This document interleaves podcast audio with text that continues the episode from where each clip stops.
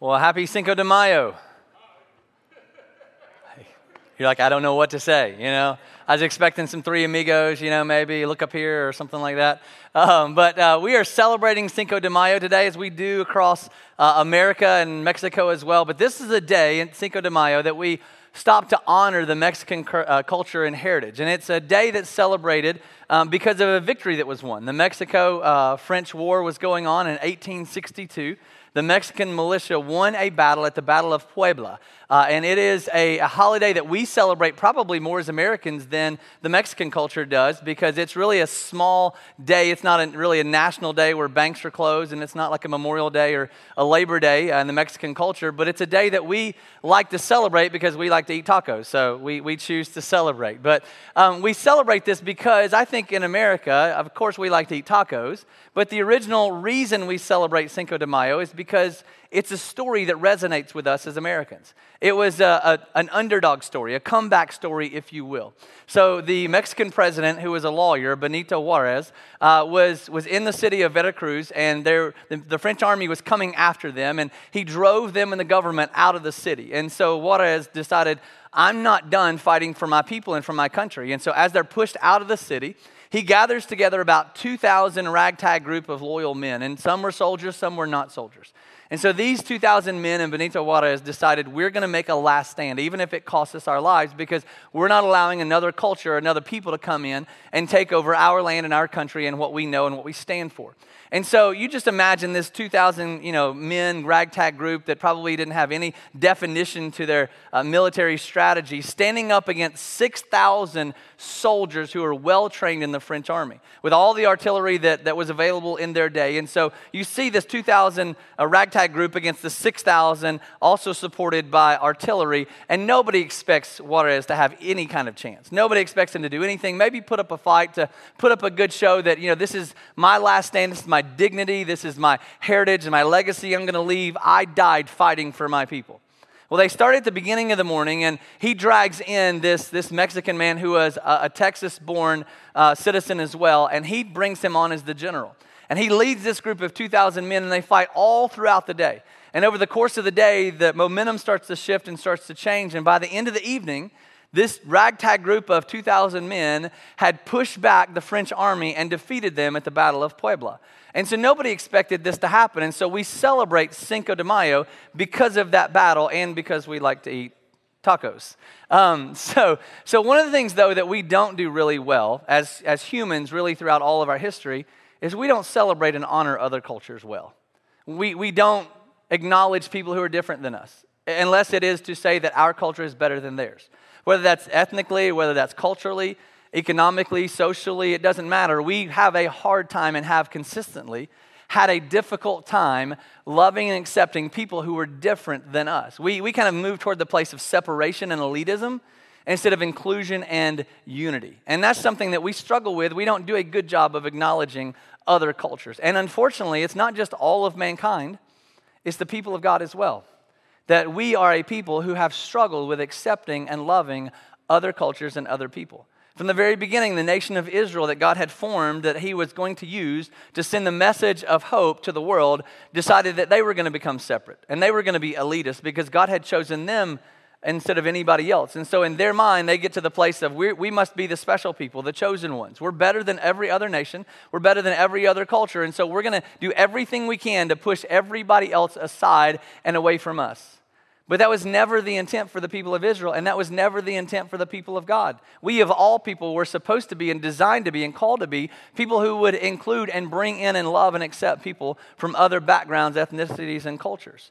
This is what Paul says in Galatians chapter 3. He said that there is no Jew nor Greek. Now, in their day, that was the, the main separation. That was the, the two parties, the two groups of people who did not get along and did not like one another. And so he says there's no longer this separation between the two. There's no slave nor free, no male and female, for you are all one in Jesus Christ. And so he says there's not supposed to be a separation. There is no levels to culture or ethnicity, that we are all human beings, that we're all of one race, the human race. That we all bleed the same, we love the same, we experience emotion the same, we all have a need for Christ, our Savior, just like every other human being that's ever walked the planet.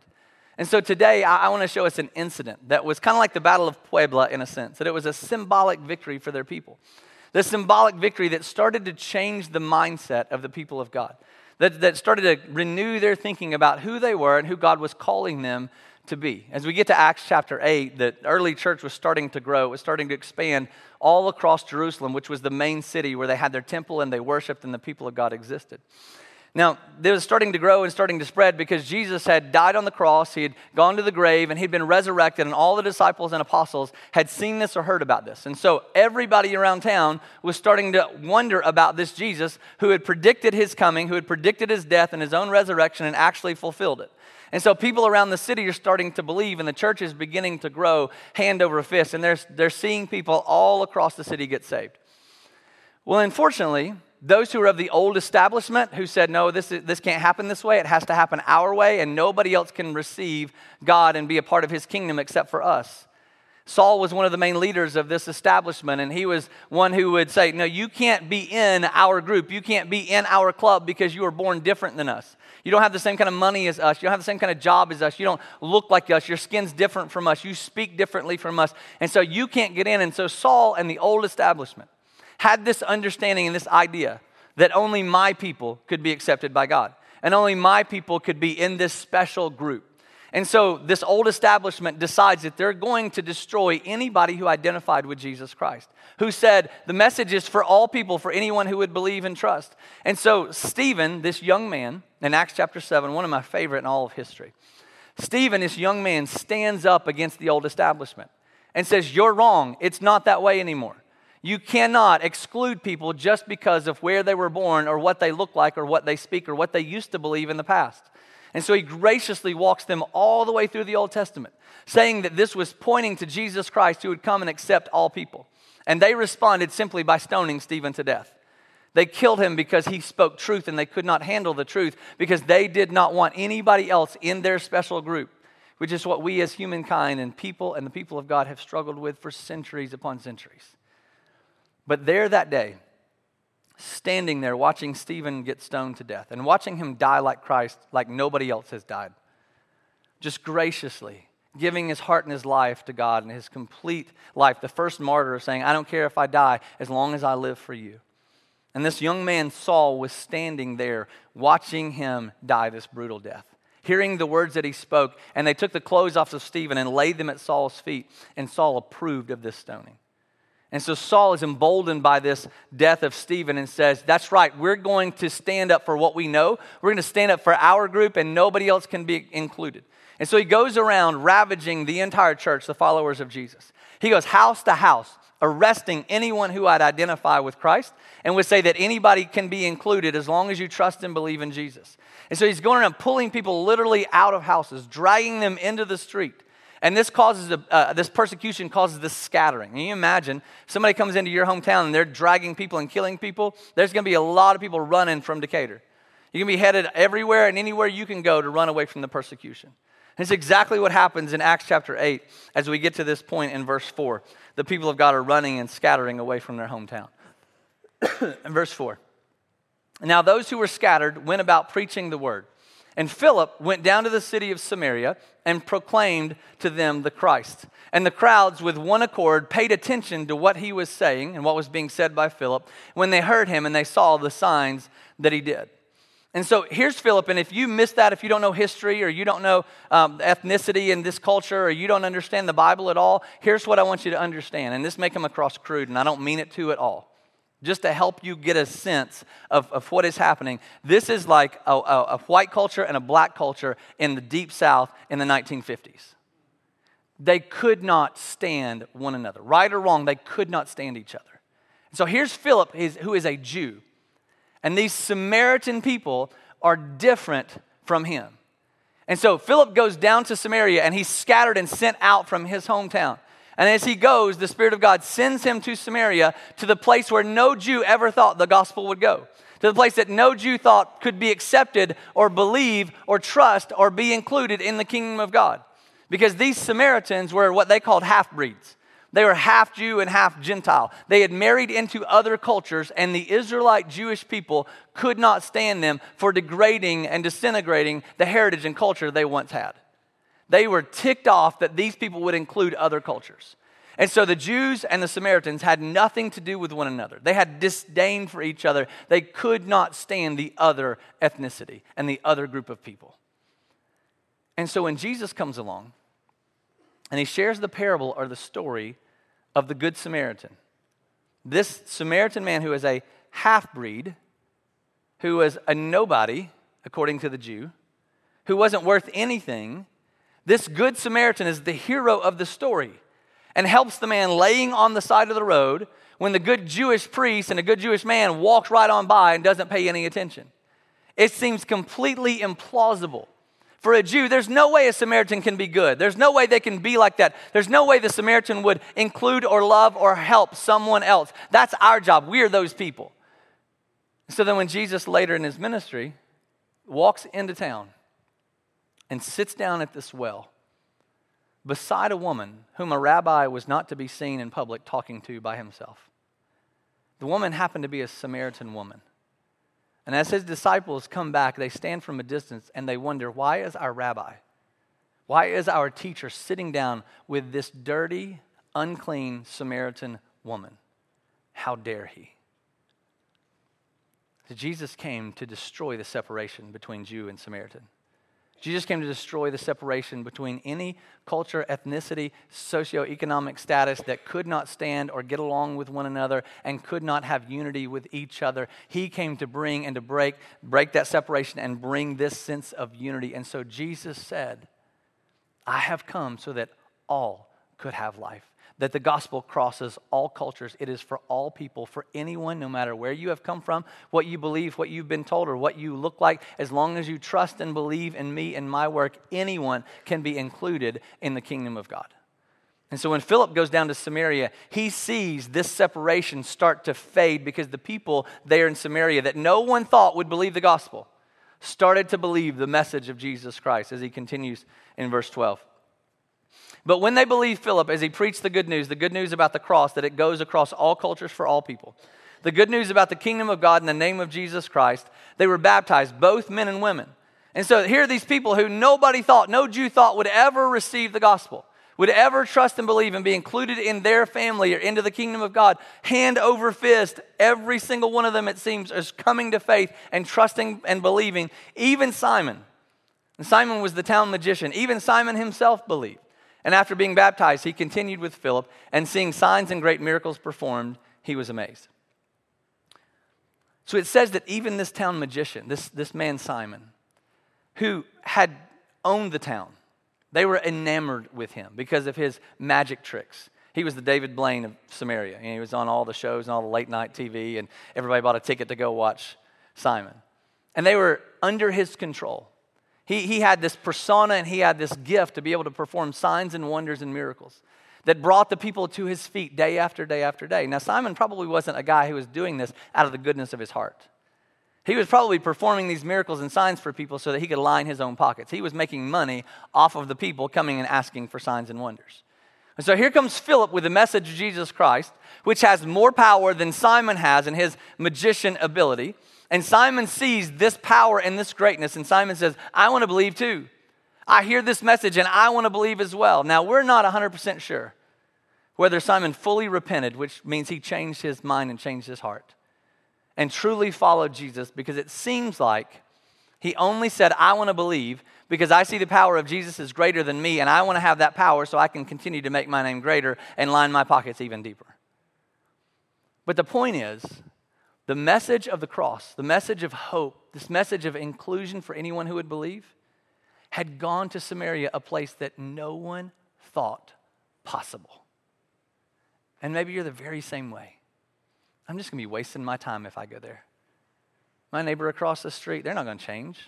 I've tried over and over and over again. Those people, their life won't be any different. I just be spinning my wheels. My cousin, you should see the way he acts every single family reunion. The joker's not changing. God cannot do anything with him. And we think those people, whether it's a group of people or an individual or somebody at work or somebody on your kid's ball team or the parents who get kicked out of the ball field, I just be wasting my time. It is impossible, it is implausible that their life could be changed by the message of the cross. Look, here's the deal it's not up to us to decide who believes, it's not up to us to decide who gets in the kingdom of God. It is simply up to us to go and to share the message of hope that crosses all cultures that anyone who trusts and believes and repents could have salvation. That is our call, and God sent Philip to go do that, not knowing whether the people of Samaria would believe, because you got to believe that Philip's thinking, This is a waste of my time. I'm probably going to lose my head just coming down here. But Philip went, he was sent out by persecution, and he went to Samaria so that he could share the message of hope. So, verse 14 and 25, we're going to read these two together. And I don't want you to think I'm skipping verses because I want to skip verses. There's something important in what happens in verse 14 and verse 25 that I think we need to understand for us today. So, verse 14. Now, when the apostles at Jerusalem, let's stop there. These apostles were men who were literally, physically, directly, tangibly sent by Jesus Christ to go. And the reason we say we don't have apostles today is because Jesus doesn't stand in front of us and physically tell us, go. He tells us in His Word that we're supposed to go. But these men who were apostles saw Jesus, saw his resurrection, and stood in front of him, and he said, I want you to go as my witness to all the world and tell of the good news of me. These apostles were still at Jerusalem. They were still sitting at home, and Jesus said, Go, of all people, you're the apostle, go. And they're like, no, we're good at Jerusalem. We're, we're fine. We'll just hang here. We, we like it here. It's comfortable here. We, we got a life set up for ourselves. This is easy. I know what I'm going to do for my job. I know where my kids are going to go to school. Look, this is easy. We're just going to stay here because people are getting saved all around Jerusalem. And Jesus like, I didn't tell you to stay in Jerusalem. I told you to go to the end of the earth. You're supposed to go. That's your designation, your delegation. That's the whole point of your name, apostle, that you're one who is sent by Jesus Christ. And we're like, no, we're good. Until persecution happened. And until they saw Philip go and have some effectiveness in Samaria. And so when they heard that he was down in Samaria and that Samaria had received the word of God, they sent Peter and John, two of the main leaders in the church. And so finally, these men decide to go and they decide to be a part of the work that's happening that Jesus had already sent them to go and be a part of. And so in verse 25, after they've been there and spent some time teaching and telling, they make their way back to Jerusalem. And when they had testified and spoken the word of the Lord, they returned to, Jerusalem, preaching the gospel to many villages of the Samaritans. Here's what I want you to understand. In that day, in that moment, what Philip did was not normal. It was not normal for him to go to other cultures and other people because the people of Israel were holding on to the message of God for themselves. We're just going to keep it right here. We're going to hold on to this. And his people had stayed in their part of the world, in their little bubble, willingly, unaware, and unchanged by the plight of their neighbor. Willingly. Somebody will take care of them. Completely unaware of what their neighbor down the street was going through that they were living hopeless without Christ, living under the enamor and control of a magician who could not save their soul. And they'd placed all their hope in him because that's all they'd ever known. What Philip did was not normal, but it's exactly what you and I have been called to do. But it took persecution for the leaders of the church to go where they'd already been sent to go.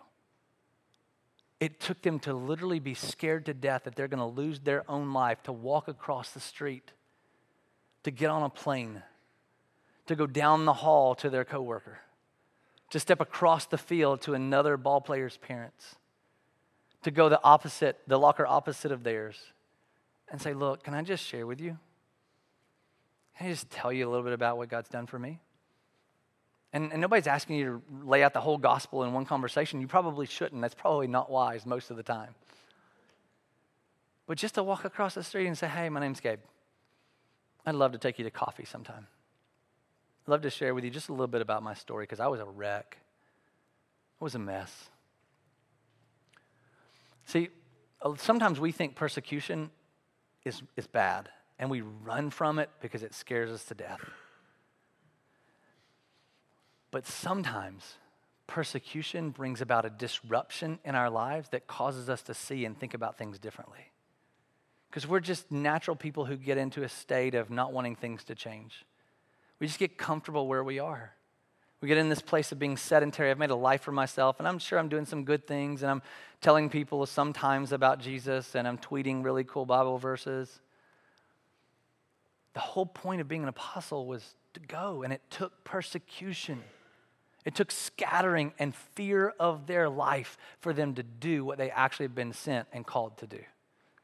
And this, this scattering and this sinning in chapter 8 was actually a fulfillment of what God had said through Christ in chapter 1. This is what Jesus said in chapter 1, verse 8. But you, talking to the disciples and the apostles, but you will receive power when the Holy Spirit has come upon you. And you will be my witness in, in Jerusalem. We're like, we got that. We got that down. We're good at that. We got Jerusalem nailed. Like, we got cornered on that. That's our market. That's our place. And we don't want to leave because we got it covered. And Jesus is like, no, no, not just Jerusalem, but I want you to go to Judea. Yeah, that's a little bit of a stretch. But he says, no, I want you to go to Samaria too. Ain't nobody going to Samaria. And no, ain't nobody going to Africa. Ain't nobody going to the slums. Ain't nobody going across the street to that crazy neighbor. And not just Samaria, but I want you to go to the ends of the earth. This is your call and commission to go across cultures. I don't care if you're scared. I know you'll be scared. That's why I'm going to give you the power of the Holy Spirit. I know it's dangerous. That's why the Spirit is going before you and in you and with you along the way. You know the sad part? The time between chapter 1 and chapter 8 was anywhere from three to five years, depending on the historian or commentator you read. It took three to five years for the men who saw Jesus resurrected, who said, Go, for them to actually go. And they still didn't do it in their own power. They still didn't do it because they chose to. They did it because of persecution and because they were fearful of their own lives. And finally, the message of the cross that crosses all cultures finally was going to other places than the people of God that had been given to originally. And sometimes we need a disruption in our lives. Sometimes we need turmoil and tension. And we run from persecution like it's the worst thing we could ever experience.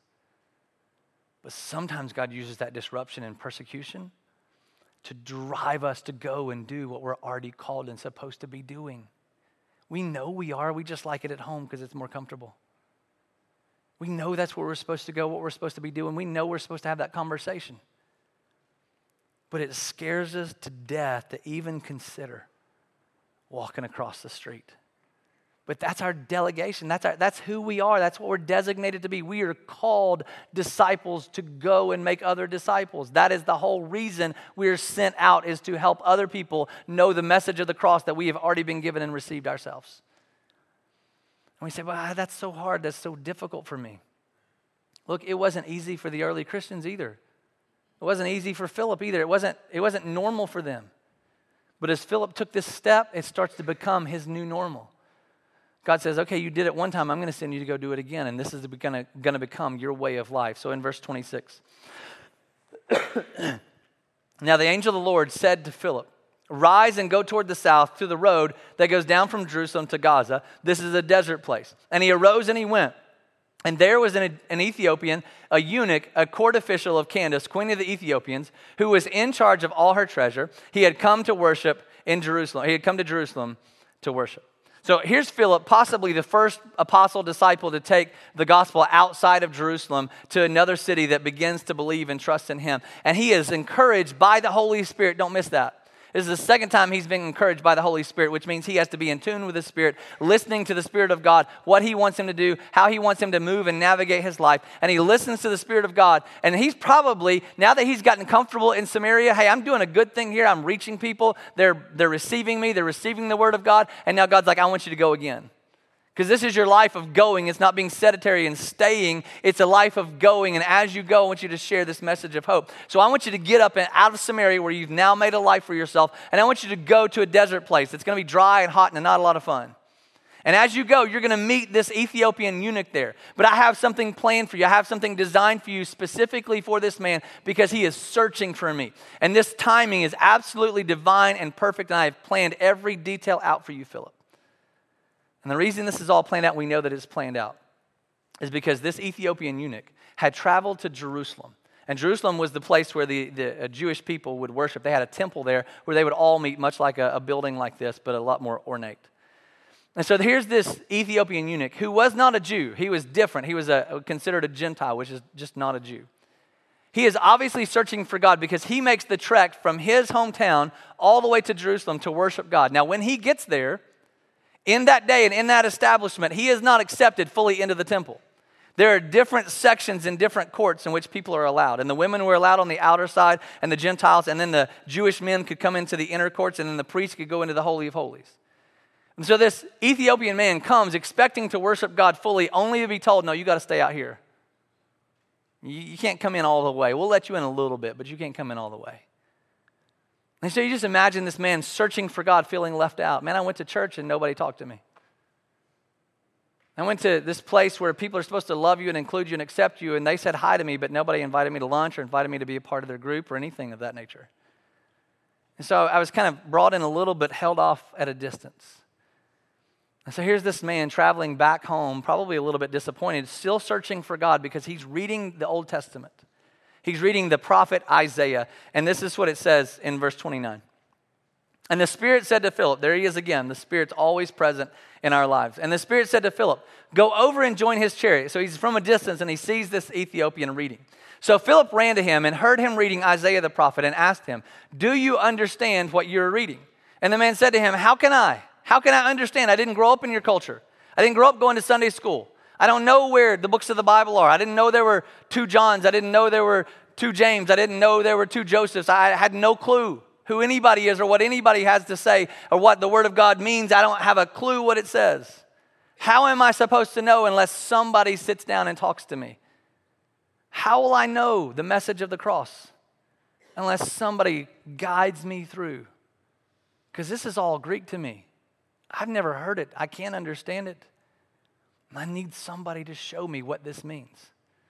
Now, in the famous last words of every redneck, hey, watch this. I want you to watch this. All right. So, verse 32.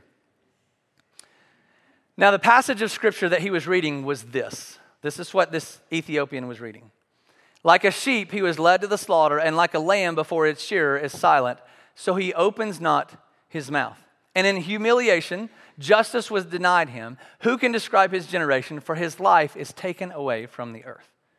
So here's this Ethiopian eunuch that knows nothing about God or the, the sacrificial system reading this about a lamb being slain and slaughtered, has no idea what it means. But this is where the perfect timing of God comes in. Remember where he had just been. He had gone to Jerusalem to worship. And when he was at Jerusalem, outside the temple, at the temple, he would have probably seen a high priest, which is the priest of the, the highest order, take a lamb or a sheep that was spotless, that was unblemished, and he would watch this priest sacrifice this animal and take the blood and use it as a covering of sin for the people for a period of time. This man visually witnessed the sacrifice for the covering of sin, but had no clue what it meant. And he's sitting in his chariot reading about the sacrifice of a lamb who was to come whose blood would cover the sin of the world for anyone who would believe. And he's like, I don't know unless somebody tells me. And so Philip shows up. And in verse 35, Philip opened his mouth. And in beginning in the, with the scripture, beginning all in the Old Testament, he told him the good news about Jesus. He says, Look, what you just saw at the temple, what God had been preparing for you ahead of time that you had no clue and I had no clue he was doing, Come on, I mean, I got chill bumps. It's the second time I've preached this, and about the 20th time I've studied it this week. Just what God had prepared visually for this man to see. And then brought a human being along at the perfect time. The very moment he was open to hearing the message of Christ was the very moment God put somebody in his life to explain it to him and guide him through it. And in verse 36, and as they were going along, they came to some water out in the middle of the desert. They just happened upon water. And the eunuch said, Look, see, there's water. What prevents me from being baptized? What's keeping me? I see it now. I believe it. God showed me visually, and you explained it to me, and here I am. I understand for the very first time the perfect timing of God with the willingness of man, divinely ordered by the Spirit, so that this man who was searching could believe and trust and understand that the cross was for him too. Come on, somebody. I know you're a bunch of white Southern Baptists, but come on. right? I mean, just perfectly. How God orchestrated and designed when we are willing to go, which is what we've been called to do. You don't have to go to Africa, although some of you probably need to for a lot of reasons. You may just have to go across the street. You may just have to go down the hall. I, I tell you this God will probably send you to the place you least thought He would send you or hoped He would send you. Because you need it more than maybe the people who you're going to need it. Because you need to see and realize that this life is not one that is of comfort, but is of going and sharing the message and the hope that God can receive anybody. All cultures, all people, all ethnicities, all socioeconomic backgrounds. As you and I are called to be the people who bring the message of hope. That's what Paul said in Romans chapter 10. He says this about us and about the people we go to. How will they call on him in whom they have not believed? How could the eunuch, how could he believe if he'd never really heard?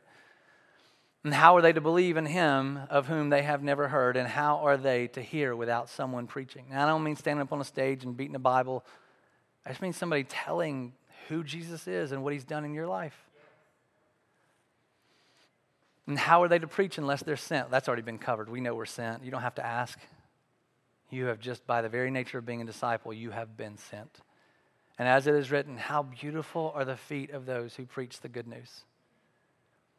You don't have to wait on a sign from heaven, you already got it. You don't have to wait on a banner across the sky. You don't have to wait for some earth shattering moment or movement or a feeling of emotion. You know, you already know that person you should go talk to. You already know that conversation. You already know that relationship. You already know the place you're supposed to go. But you're just holding on to it tight. I tell you this too. As we talked about with Philip, I, I want you to intently learn to listen to the Spirit of God. Because he will divinely, just as he did with Philip, he will divinely place you in somebody else's life that needs you in that moment. I'm, it doesn't happen to me all the time because I'm not any different than you, but when I listen, God speaks. It happened to me a week and a half ago. I was planning on coming back here from a meeting to work, and God sent me to the hospital in Huntsville. And when I showed up after some navigation, at the very moment that family needed somebody to show up, at the very instant. I want to encourage you, start to listen. If you don't know how, just say, God, I just want you, I want to hear you. Start reading the word. Start listening to him. And he will begin slowly, not an earthquake, but he will slowly put in your heart hey, I want you to call them. Hey, they need a text real quick. I want you to make some cookies and walk down the street. This message that we have, it's not just for us, it's for all cultures, all people all ethnicities, all backgrounds, all walks of life, whether we agree with it or not, whether we believe in what they're doing and we don't want to affirm their current stance or position, it doesn't matter. We can't change them, but God can. All we're called to do is love them by sharing them the hope of the cross because it is enough to save. I want to leave you with one more thing. The gospel crosses all cultures, every one of them. And you're not called to decide who gets to believe. You're just called to be the one to deliver the message to anyone and everyone you encounter. Don't be the old establishment. Don't be the people who say, I'm good in Jerusalem. I got it. I'm, I'm comfortable here. Sure, it's going to cost you something, it's going to cost some sacrifice. But don't let persecution, don't wait on persecution to cause you to go do what you're already called to do. But I'll tell you this if you wait, it'll happen.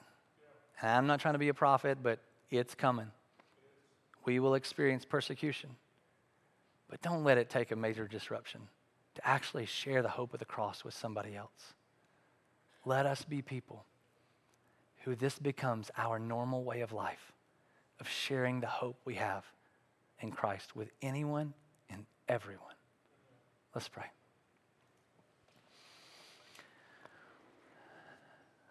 God, sometimes it's hard for us